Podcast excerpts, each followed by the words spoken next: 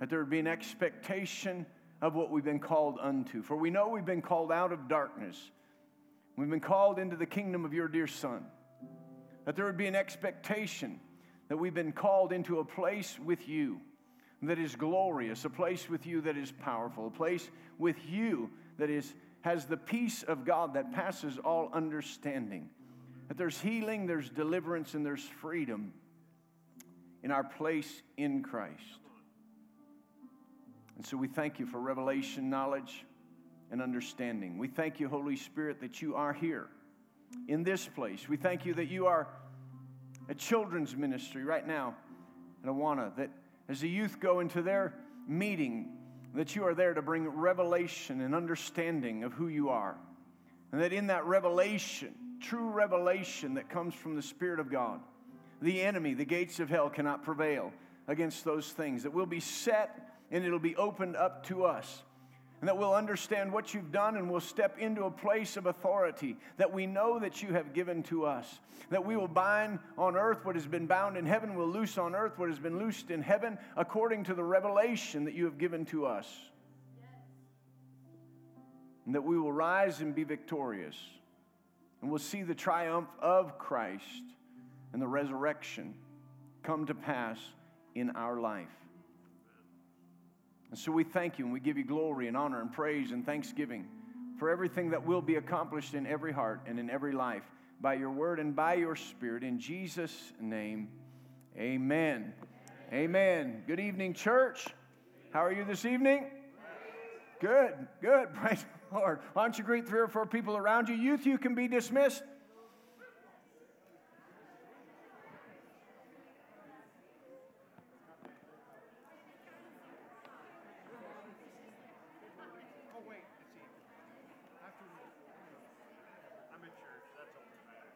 Praise the Lord.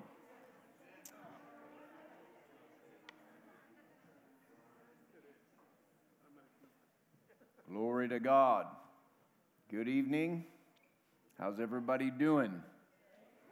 Everybody's doing good? Praise the Lord. That's a good thing. We have a good, good God so that we can be doing good.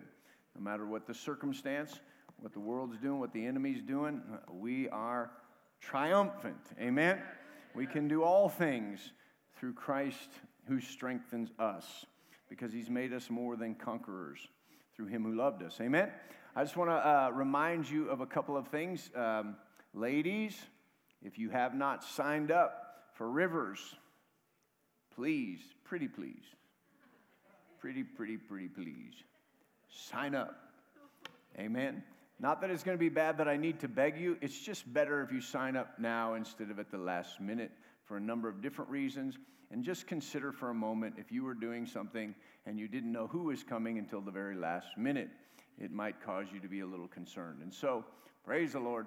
Uh, just go ahead and make that commitment, sign up. It'll be awesome. Then, October 24th, uh, Muhammad Amin. Um, and I can't pronounce his last name uh, will be with us. And uh, as uh, Pastor Tasha said um, this morning, we met him, and um, uh, he was um, really uh, in uh, the Muslim faith and found Jesus. He has a tremendous testimony. I don't want to try to give his testimony.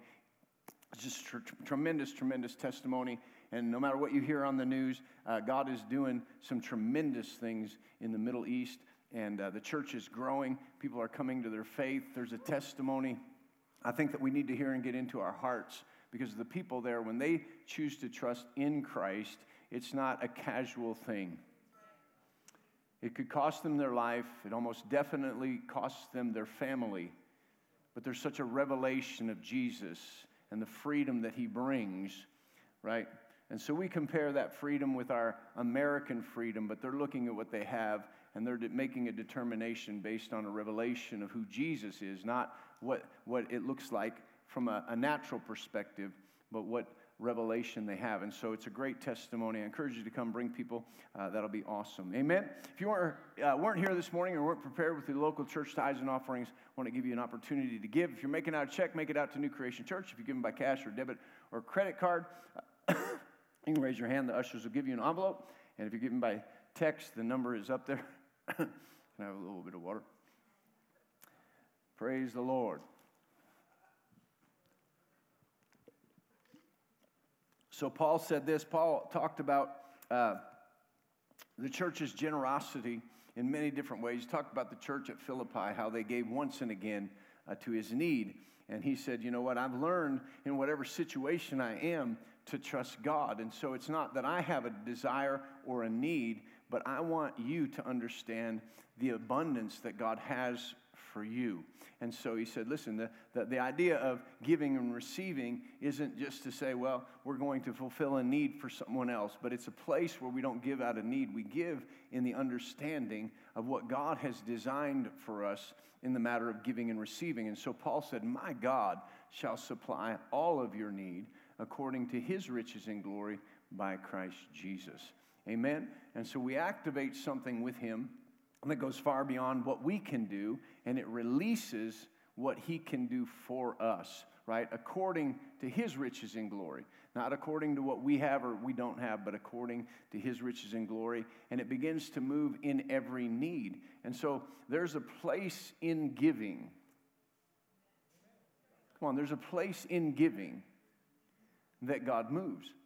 So that's what He said to the Philippian church to the Corinthian church, he said, Listen, he said, He who sows sparingly will reap sparingly. He who gives bountifully will also reap bountifully. Heard a minister say just the other day, you know, it never works different. God is always true. You can't sow sparingly and reap bountifully. And you can't sow bountifully and reap sparingly. It's a law of God, right? So he says, uh, uh, He who sows sparingly will reap sparingly. He who sows bountifully will also reap bountifully. So let each one purpose in his own heart what he's going to give, right? Not out of necessity, because God loves a cheerful giver. And then he goes on to say a couple things. He says, Now God is made, able to make all grace, somebody say all grace, make all grace abound to you, that you have all sufficiency in everything. Somebody say everything. And you're able to give to every charitable donation. So here's, a, here's two places. We could go on and on in the Word. But where he says, listen, at the release of your giving, God supplies all of your needs, not just your financial needs, all of your needs. At the release of your giving, he makes all grace, not just financial grace, all grace abound to you. Right? So if we start to talk about, you know, something, uh, uh, we'll, we'll talk about healing in a moment. If we talk about, you know, God supplying joy or something, we're all ears, and all of a sudden it comes to giving, and we're like, God wants something. No, God wants to get you something. And there's a release over and over in Scripture that we see that, that if we're holding on tight, right, if we're sowing sparingly, it's just a law. But it says that in the release in our heart of giving, it opens up that God can touch every single area of our life. Amen? That's just what He wants to do. Amen. Praise the Lord. Let's pray. Father, we thank you for every opportunity that we have to give, to engage in covenant relationship concerning giving and receiving. We thank you, Lord, that you have more than we ever could possibly dream of. That you have, substance and sustenance for anything that comes upon us, any need that we have. And so we choose to not limit you by our thinking, by our ability, to release our faith in the fact that you are able to make all grace abound, that you are able to supply every need according to your riches and glory. And we declare that over this people as they give. In Jesus' name, amen. You can go ahead and pass those buckets. Praise the Lord.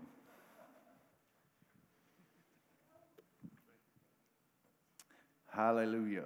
I'm going to share just a couple of things with you, and if it goes a little bit longer, uh, praise the Lord, we have uh, not longer time wise, but longer than I expect. Then we'll get out. Open, open your Bibles for a moment to Psalms 111. As we were praying this morning before service, uh, this just began to come out of my heart as we prayed. And, uh, you know, we generally pray the prayers of Paul uh, at some point in our, our time for you uh, Ephesians chapter 1, Paul said, after he had heard of their faith and their love, that he didn't cease to pray for them.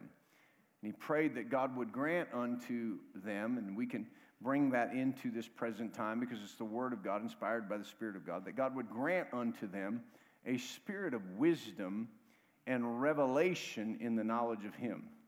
The eyes of their understanding would be open that they might know what is the hope of his calling and the riches of the glory of his inheritance in the saints.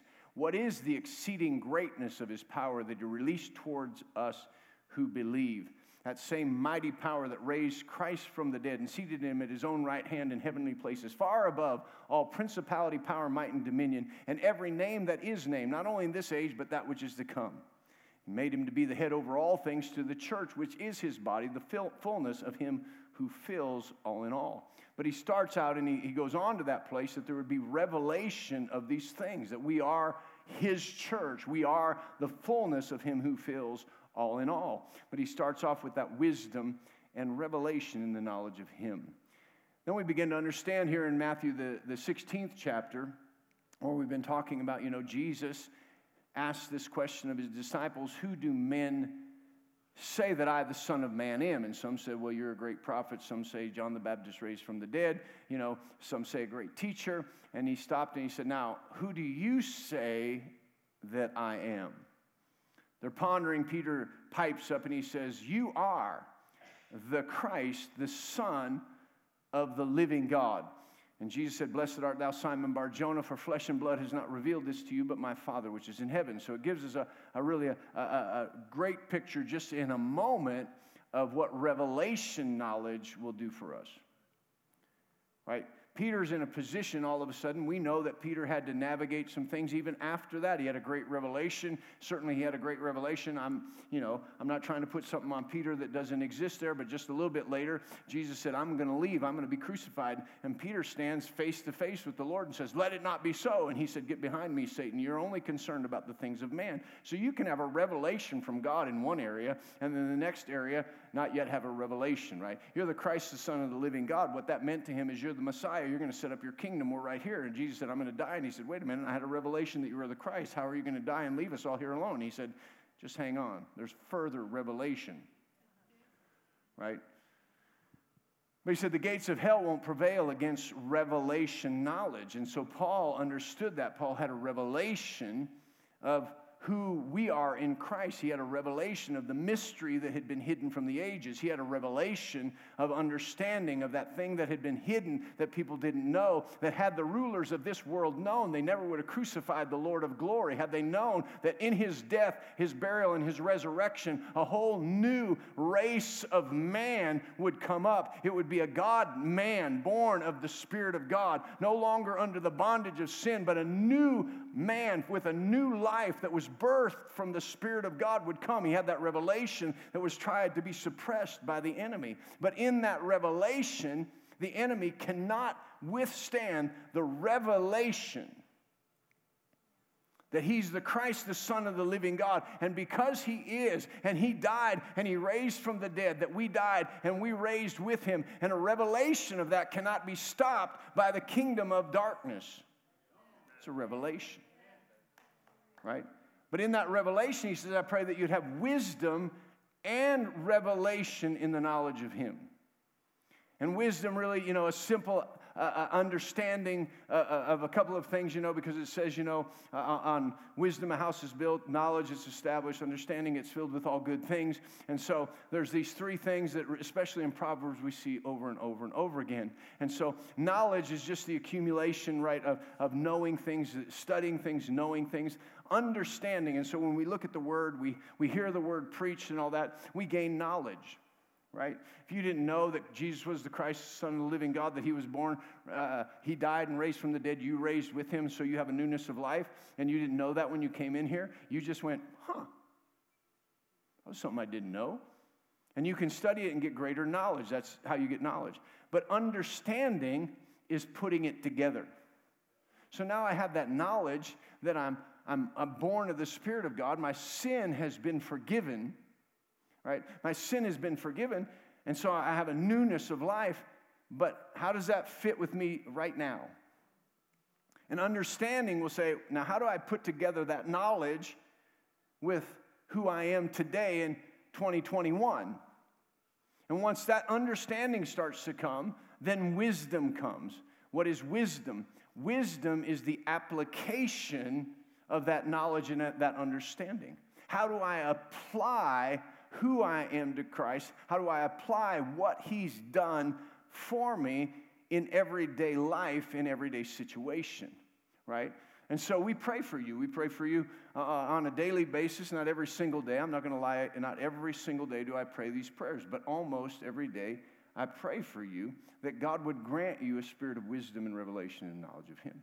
But as we were praying this morning in the 111th Psalm, I believe that He showed me this and it will help us.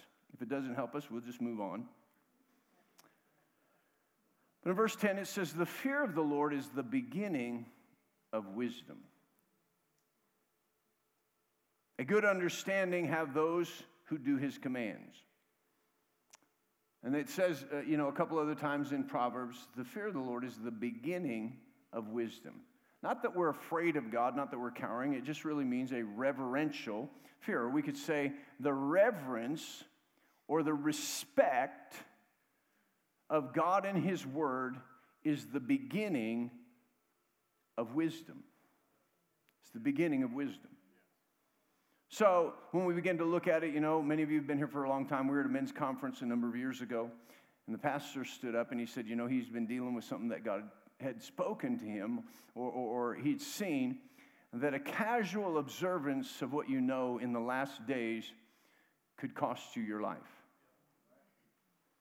And so, if we begin to get casual with the Word of God, if we begin to base our Christianity on convenience instead of commitment, I'll, I'll come when it's convenient. I'll read when it's convenient. I'll watch when it's convenient. Then there's not real respect for the Word of God. When we do come, when having to go to the bathroom is more important, than what the Word of God has to say.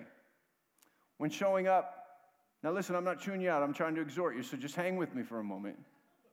trying to help us in something, so if immediately you start getting your bristles up, it won't help us. If we come in 15 minutes late to worship because it's just the music, how many of you like to have revelation that the gates of hell can't prevail against?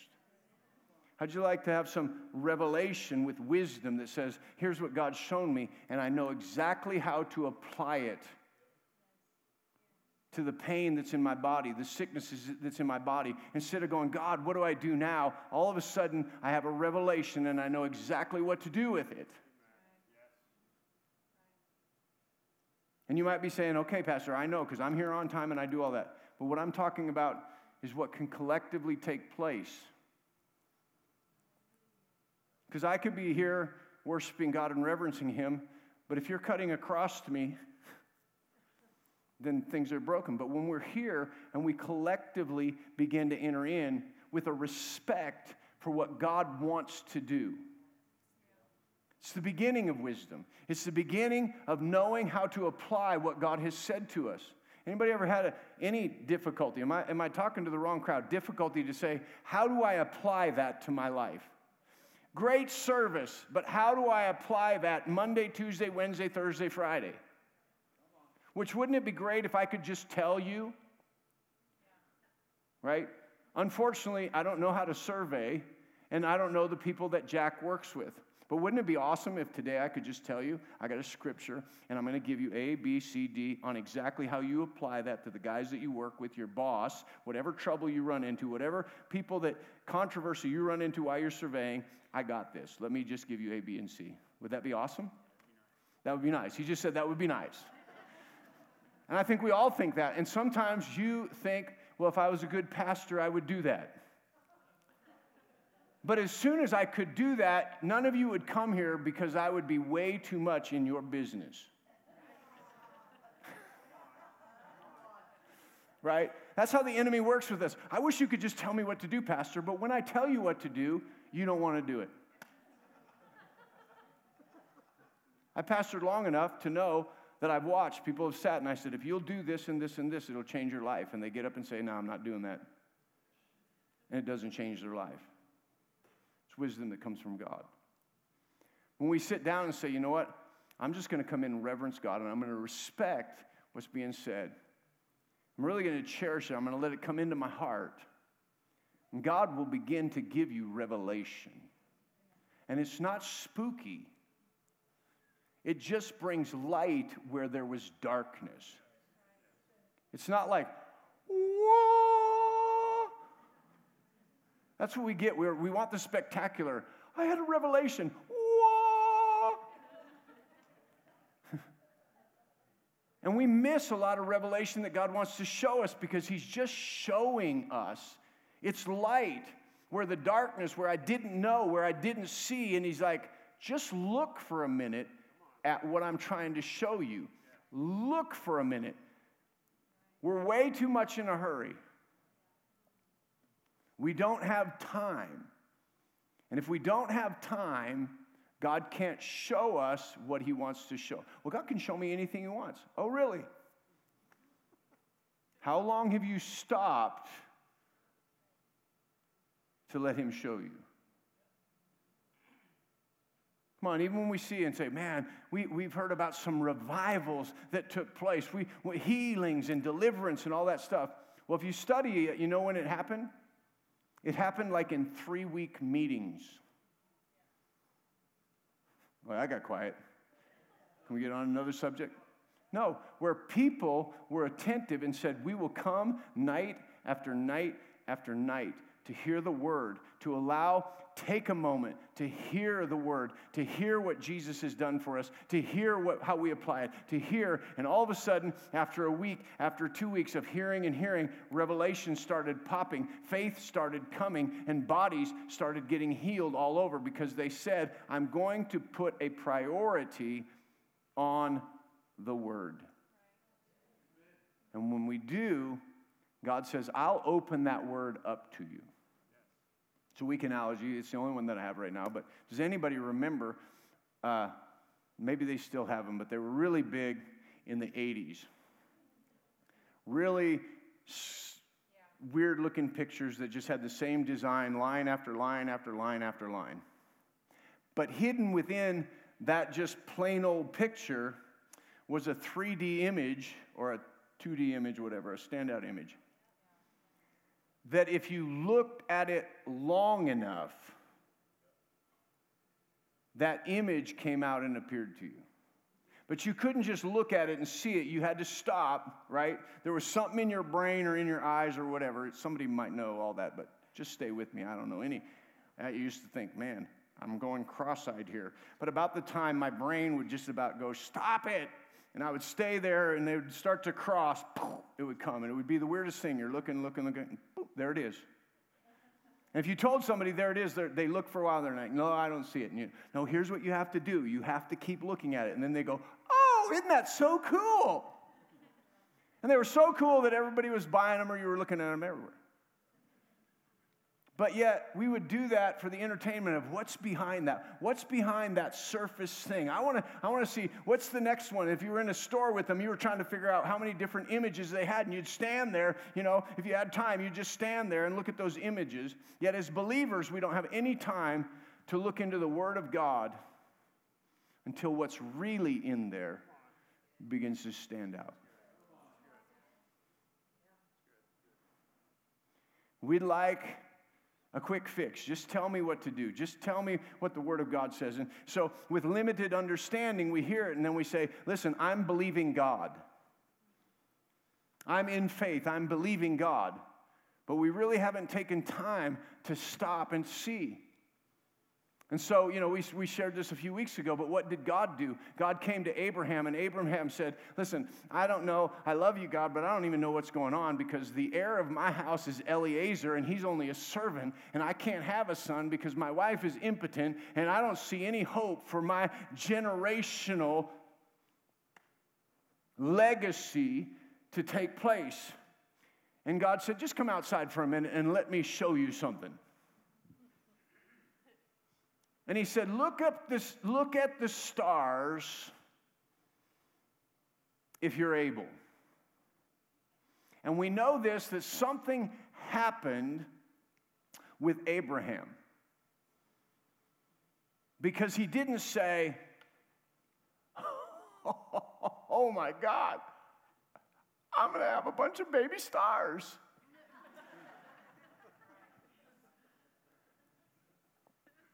Right? He didn't go outside and look at the stars of the sky and go, Cool, God. So I'm going to have a bunch of stars? No, as he looked up into the stars and he saw the multitude of them, and he looked long enough, he saw sons and daughters. He saw Abraham, Isaac, and Jacob. He saw a lineage. He saw a legacy when he stopped and looked long enough and he reverenced what God, I don't have time to go outside right now. I'm busy and I'm upset that I don't have any children. I don't have time right now. No, he said, Listen, God, if you're telling me to come outside, I'll come outside. And I'll take some time with you so that you can show me what you want to show me. And even though when God starts to show you, you're like, great, I don't need stars, I want children. God says, look at the stars long enough if you're able, and I'll show you legacy. And when he began to not be so, he says, let's go outside and look at some sand. Like, great. So now I'm going to have dirt. I said, listen, the stars are out there and they're great in number and they're separated, but now look at the sand, how the sand just sifts together and it's there and all those granules come. This is what your legacy, what your family is going to be like. He says, if you'll start to reverence me and not be in too much of a hurry and not always be worrying and stressed and distracted, just long enough for me to show you something. God wants to show us something. We're all busy. God, what do you want me to do? What do you want me to do? He says, just take a minute and quit thinking about what I want you to do and quit thinking about all the activity and thinking about all of the stuff and getting stressed about all the stuff and just stop for a moment long enough for me to show you something. Because if you'd let me show you something, you'd stop long enough to look at the cross, the death, burial, and resurrection of Christ, long enough that you could see you in that death, burial, and resurrection.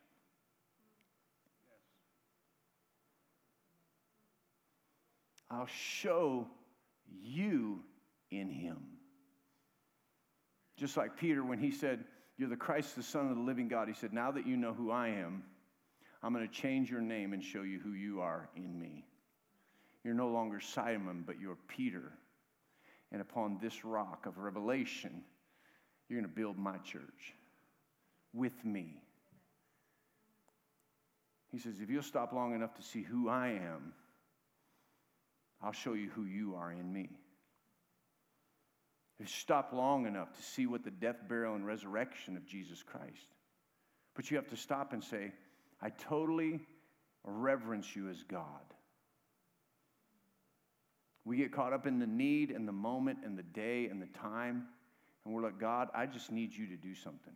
Now, I don't know about you, but I don't know how many of you parents feel respected when your kids are just like, You need to do this for me right now, mom and dad. You need to do this right now for me. You need to do it right now. You're like, Slow down just a minute.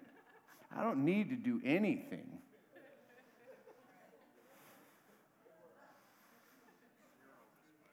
What? Zero respect. There you go. He's just answering my question. You don't feel respected. You feel like they, they don't understand. But when you can say, just stop for a minute, if we get all this done, you can teach them how all this can be done, and it doesn't have to be done right now, and they're frantic. I got to do it, I got to do it, I got to do it. They can stop, take just a moment, not interrupt, not need. And when they do, you can show them how to do things, how to operate and do that. But yet we come to God and we get frantic and say, God, you need to, you need to. And if you don't, and if you don't, God's like, let me show you something. What you think I need to do, we immediately have a misunderstanding because you think I need to do it when I've already done it. Well, if you've already done it, why do I feel this way? Why am I feeling this way? Why isn't things happening? Why isn't? He says, slow down for a minute so I can show you what I've already done and give you wisdom on how to apply what I've already done to your situation so that what I've already done can make a difference in your life. So we're looking, God, what do I do? Give me revelation. But we haven't slowed down enough to say, You're God. You're the omnipotent Father. You're the creator of all things, the heavens and the earth and everything that in them is.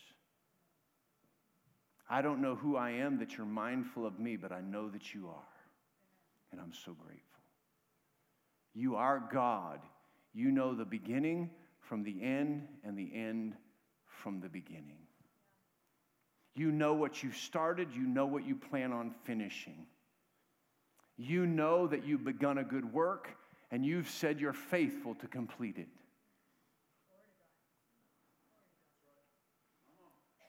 How are you going to complete it?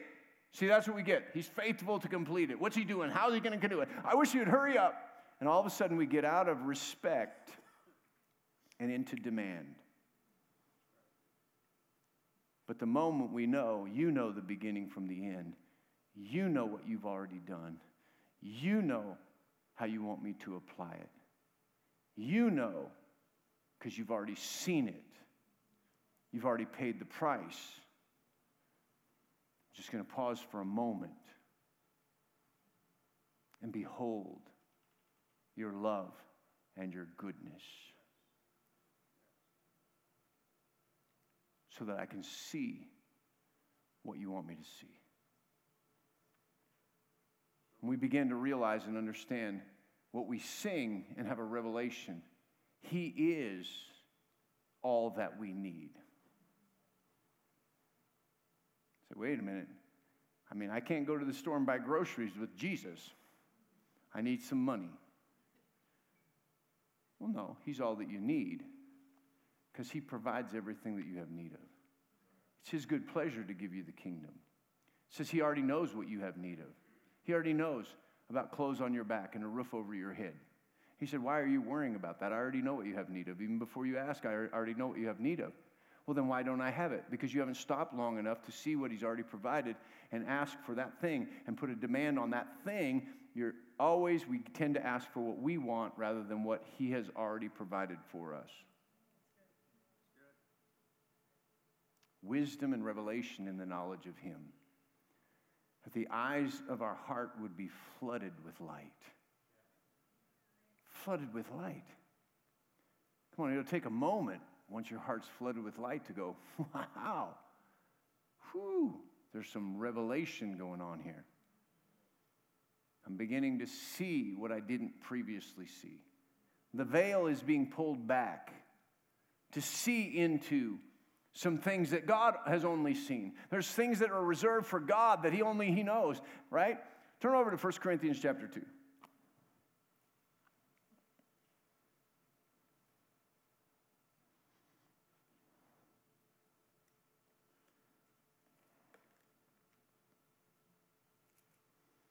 1 Corinthians chapter 2.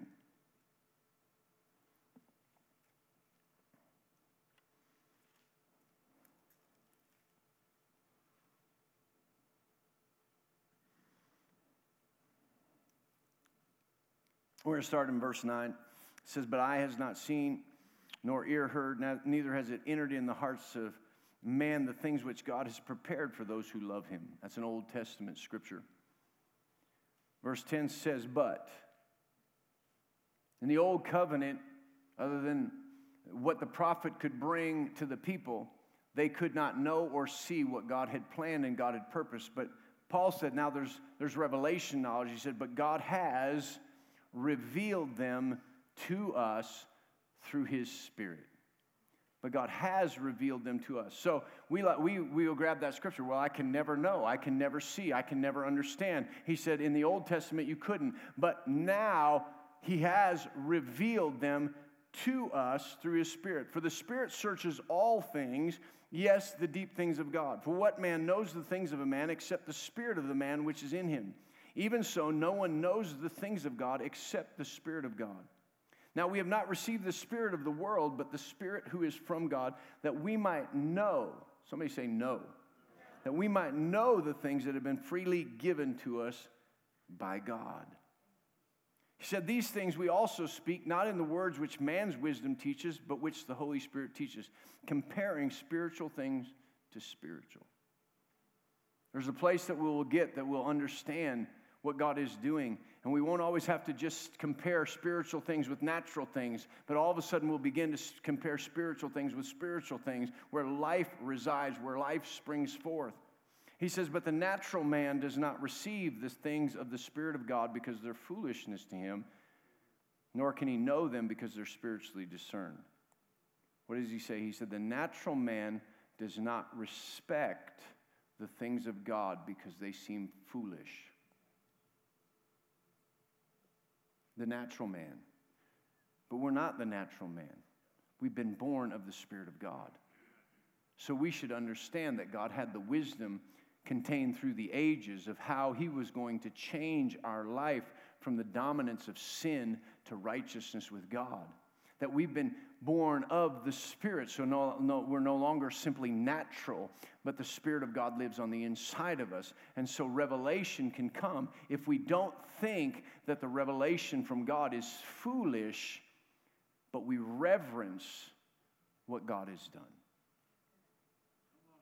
Right here, he's saying, listen, this stuff that God has done, the Holy Spirit wants to reveal to us, but he can't if immediately we say, well, that's foolish. Anybody ever said that, or am I the only one praying and going, God, what should I do? And he gives me an answer, and I'm like, well, that seems dumb. Because to the natural man, it does seem a little silly. And I'm not talking about being weird, right? It's just like, you know, God, I really want an answer to this. And he says, well, the first thing you need to do is forgive Bucky. What does that have to do with what I'm talking about, right? God, I'm talking about my job right now. I'm talking about uh, what, I, what I'm going to do for my family and providing for my family.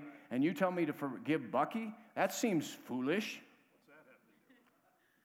But he's saying this is hanging up. So once you forgive Bucky, all of a sudden, once I obey him, I reverence. You know more than I know. I forgive Bucky. Then all of a sudden, God says, Now let me show you what I'm about to do because you've released yourself from that, that offense. Now, watch what I'm about to do. But the moment you say, what does that have to do with anything, God? I got a problem here. Let's address my problem. It seems foolish that you're addressing whether or not I should attend church or not, whether or not I should forgive or not, whether or not I should pray tomorrow or not. That seems dumb. I need some help. Which immediately you think God doesn't know that you need help. We're really saying, God, are you foolish? Don't you know where I'm at and what I'm doing? Don't you know the boat's rocking? Don't you know the storm is here? Don't you care that I'm dying out here? Would you wake up? But just get ready when he wakes up and calms the storm for him to say, Is it that you don't have any faith, or what's the problem?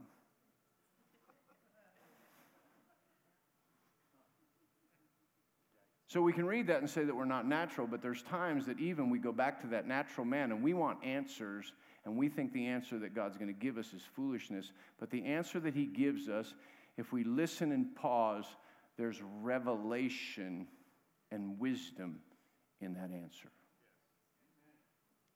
Because He'll say, if you'll just go ahead and apply what I told you to apply, the moment I forgive, things break loose and I see why I had to forgive him to move on. Revelation. Why do I have to forgive? Why do I have to forgive? Why do I have to sow? Why do I have to sow? Why do I have to be nice? Why do I have to be nice to people who haven't been nice to me? See, we have all those questions. I don't know. Why do I have to do that? Why did God say do that? That just seems really dumb with what I need to do. Why I would have to go and be nice to Jerry. And that's what the natural man does. It's like, this is really dumb. Why would Jesus have to die on the cross for me? That's just really dumb. But the moment you receive what Jesus did on the cross for you, something opens up and it doesn't seem dumb at all. It's life changing. Oh, I reverence God, He's God. Then why don't we stop and obey what He tells us to do? He said, The beginning of your wisdom is to respect God enough to believe that He has the answer more than you have the answer.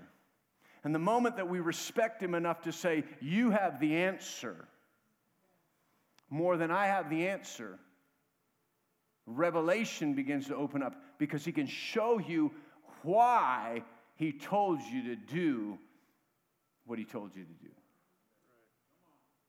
Why are you telling me to do that, God? I don't understand. So I'm going to do this. And he said, If you would have done what I asked you to do, I would have showed you why you needed to do that. Revelation comes. Turn over to James chapter 1.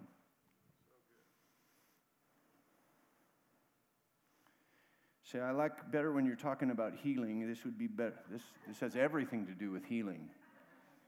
Everything to do with healing.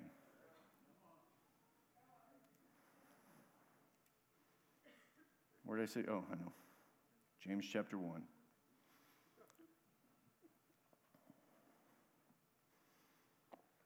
Verse 2, you all know this. My brethren, count it all joy when you fall into various trials, knowing that the trying of your faith produces patience. The trying of your faith produces patience. Listen, count it all joy. I'm in a situation right now, and I need some answers. He said, just relax and rejoice. Why would I relax and rejoice right now? Why would I do that? Don't you know what my problem is? Don't you know my finances? Don't you know what my boss is doing? Don't you know what's going on in my family? Don't you know what's going on with my kids? Don't you know what's going on in my marriage? I can't relax right now. I need some answers. He said, Relax. If you believe that you know the one who has the answers.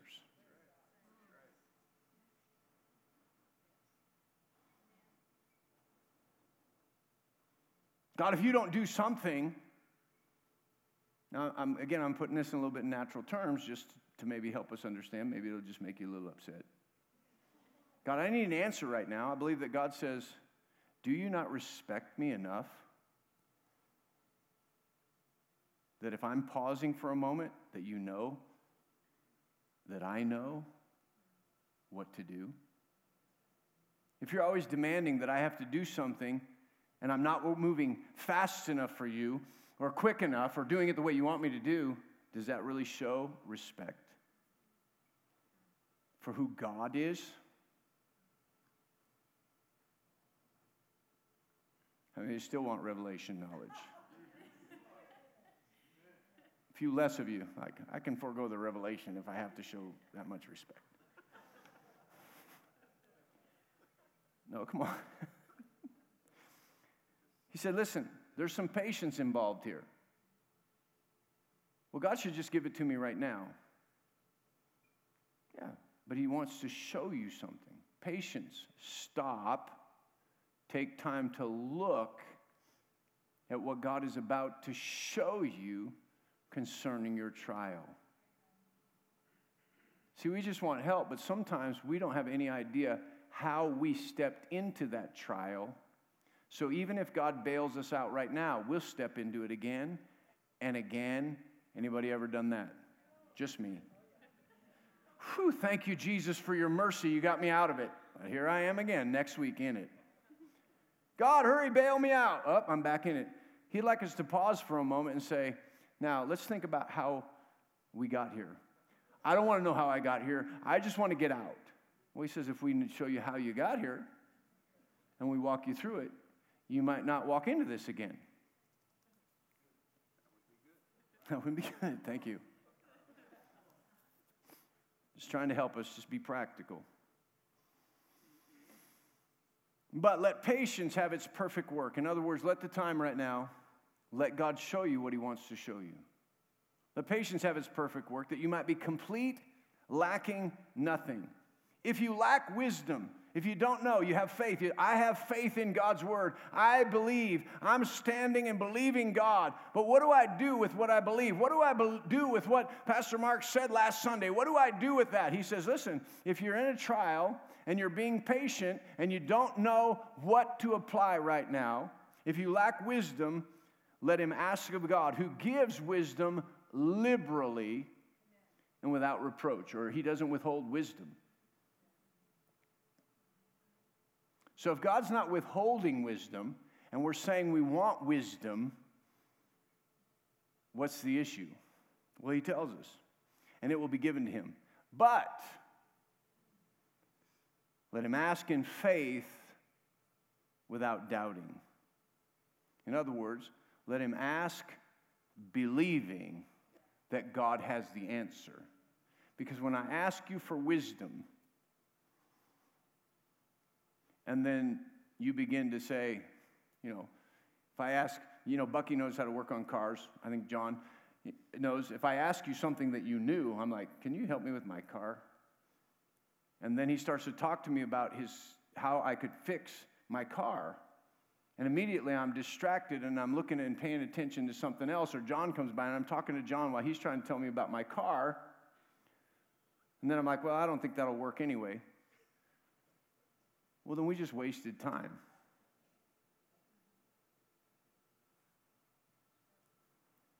It has to do with some reverence. With the fear of the Lord, the reverence of who God is, is the beginning of wisdom. And so when we're asking for wisdom, we have to ask in faith. We have to ask believing and reverencing that God does know the answer. And the answer He gives us, whether we like it or not, if it's His answer, it's the right answer.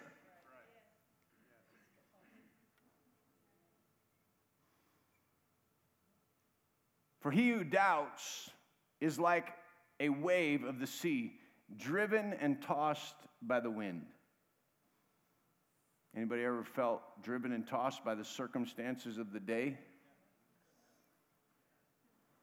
Come on, God's preparing us for what He's prepared for us so that we occupy it. We're not occupied by it. He doesn't want us to be driven by the circumstances of the day. He wants to give us wisdom to say, this may be the circumstance of the day, but in the midst of the circumstance of the day, I have Him guiding me.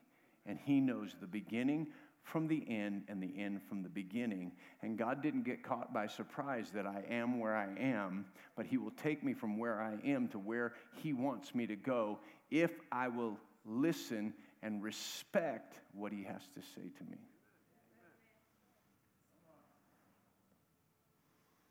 He said, Let not this person who keeps doubting the answer that God gives him, let him not suppose that he will receive anything from the Lord. He is double minded and unstable. We start to get a little bit freaked out if we keep asking God for answers and then not paying attention to what He's telling us. And our life seems to become unstable. But God says, I want to give you. He had that prayer put in there, I believe, with all my heart, because He wants to give you. He wants to give me. He wants to give us from His Spirit wisdom and revelation in the knowledge of Him, beginning to end, from His life through His burial through his descension into hell, to his resurrection, to his ascension. Everything that he did for us, he wants to bring knowledge of that and revelation of what that is, means to us. And once we have a revelation of who we are in Christ, that we live with him, our sin, we died with him. Our sin was buried with him. We raised with him to a newness of life. We are seated with him in heavenly places, far above all principality power. We have authority over the enemy, and we've been raised to a newness of life. Therefore, sin no longer dictates to us, but the righteousness of God dictates to us. And a revelation of that. Now, great, I'm a new creation in Christ. How do I apply that every day? He says, I want to show you how to be a new creation. I want to show you how to apply that when the call comes in and somebody gets in your face because they know the enemy knows I can trigger it and you can get mad and say the wrong thing and break relationship and offend someone. Come on. He says, just wait for a moment when they get in your face and I'll give you what to say, how to apply your new birth right here. And can lovingly confront what they're saying so that peace can be had.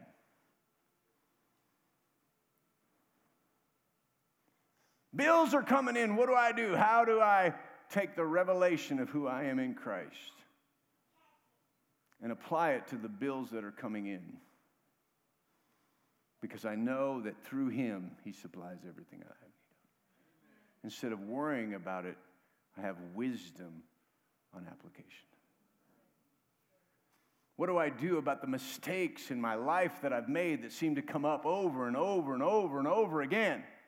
Pause and ask Him in the revelation of what Jesus has done, how I apply the death, burial, and resurrection to my past so that it's once and for all not dogging my tracks.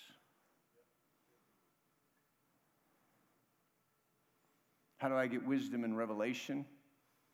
It begins with the reverence, true reverence and respect that He is God, that this is His holy written word, that He's ordained and anointed people to bring this to us. And the moment we respect that and reverence that, God said, I'll open up a revelation to you. And once revelation begins to come, I will give you wisdom in application. And I will show you the riches of the glory of my inheritance for you as a saint. And I will show you the exceeding great power that I release towards you as a believer. That same miracle working power that raised Jesus from the dead.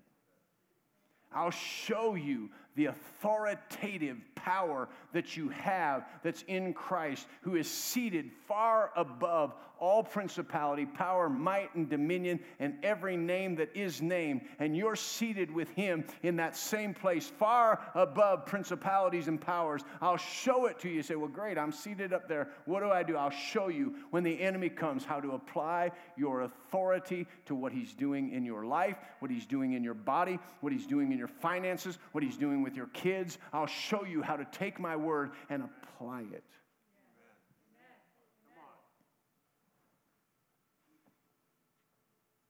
Come on, when we went through difficulty with our daughter, man, it was a, it was a shocker. Man, it hit me in, in, I mean, you talk about getting hit in the heart. Knocked me back a few steps. But all of a sudden, Scripture People started praying. We started confessing Scripture. God's showing us how to walk in love and apply the Word of God to her life, apply the Word of God to her situation, and trust Him. Not what we saw day to day, but trust Him. Because day to day, sometimes it didn't look so great. But just keep confessing the Word, just keep declaring the Word. Keep applying it. Man, I had some scriptures I thought, I'm not sure this applies. He said, You pray this over her. Okay. I see now how that applied. God, if I was you, I would do this. So, well, good thing you're not me, huh? I mean, I see stuff that he's showing her right now and I'm like, You're right. It's a good thing I'm not you. because I'd have rushed the process based on how I feel rather than what you did in the process of bringing her out and bringing her up. Come on, God's not finished with any of us yet. How many of you still want wisdom and revelation? I believe with all of my heart it begins with a reverence of who God is. Why don't you stand up?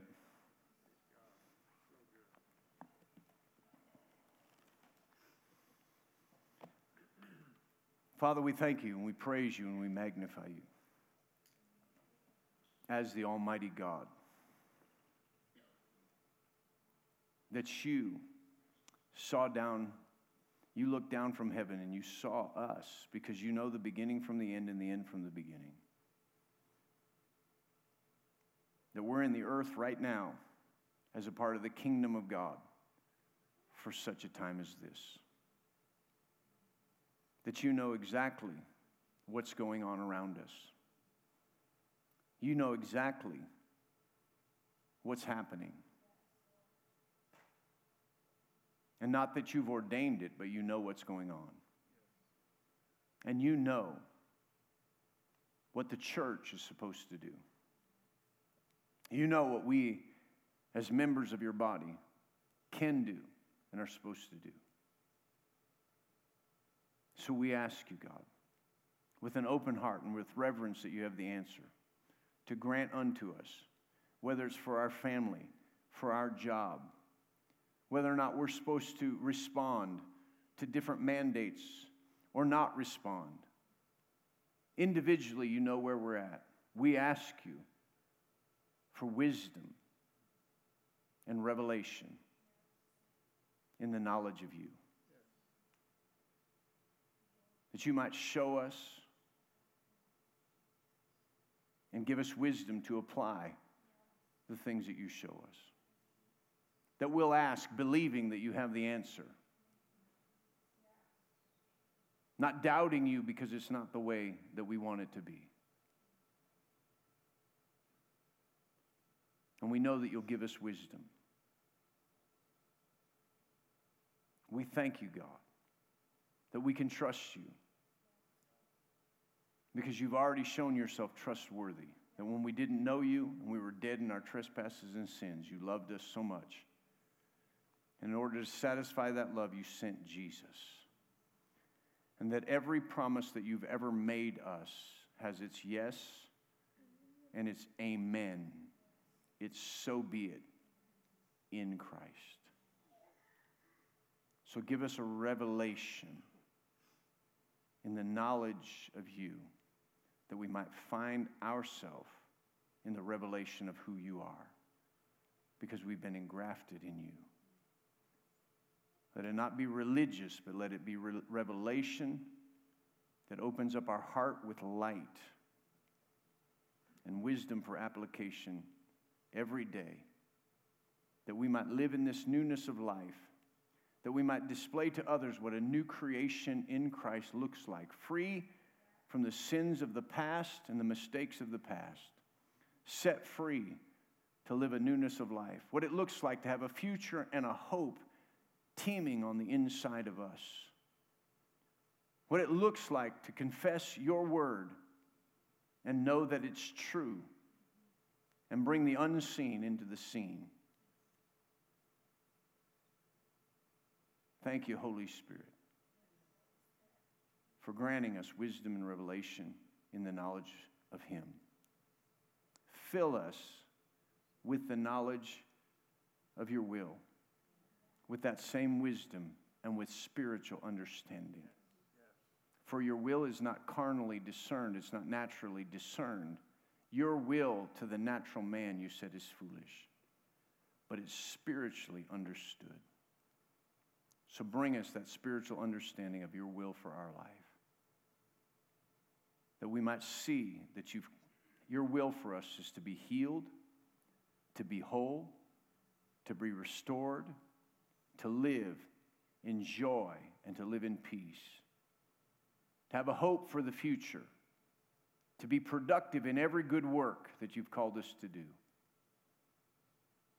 We might rise up and lead our families and lead others in the goodness of God, declaring and displaying how good you've been to us. Holy Spirit, I thank you that you're working a work that no man can work. So we open up our hearts. You're transforming and bringing us from faith to faith and glory to glory as only you can do. We thank you for it in Jesus' name. Amen. Amen. Say as we go. What God did in Christ Jesus far exceeds any damage done to me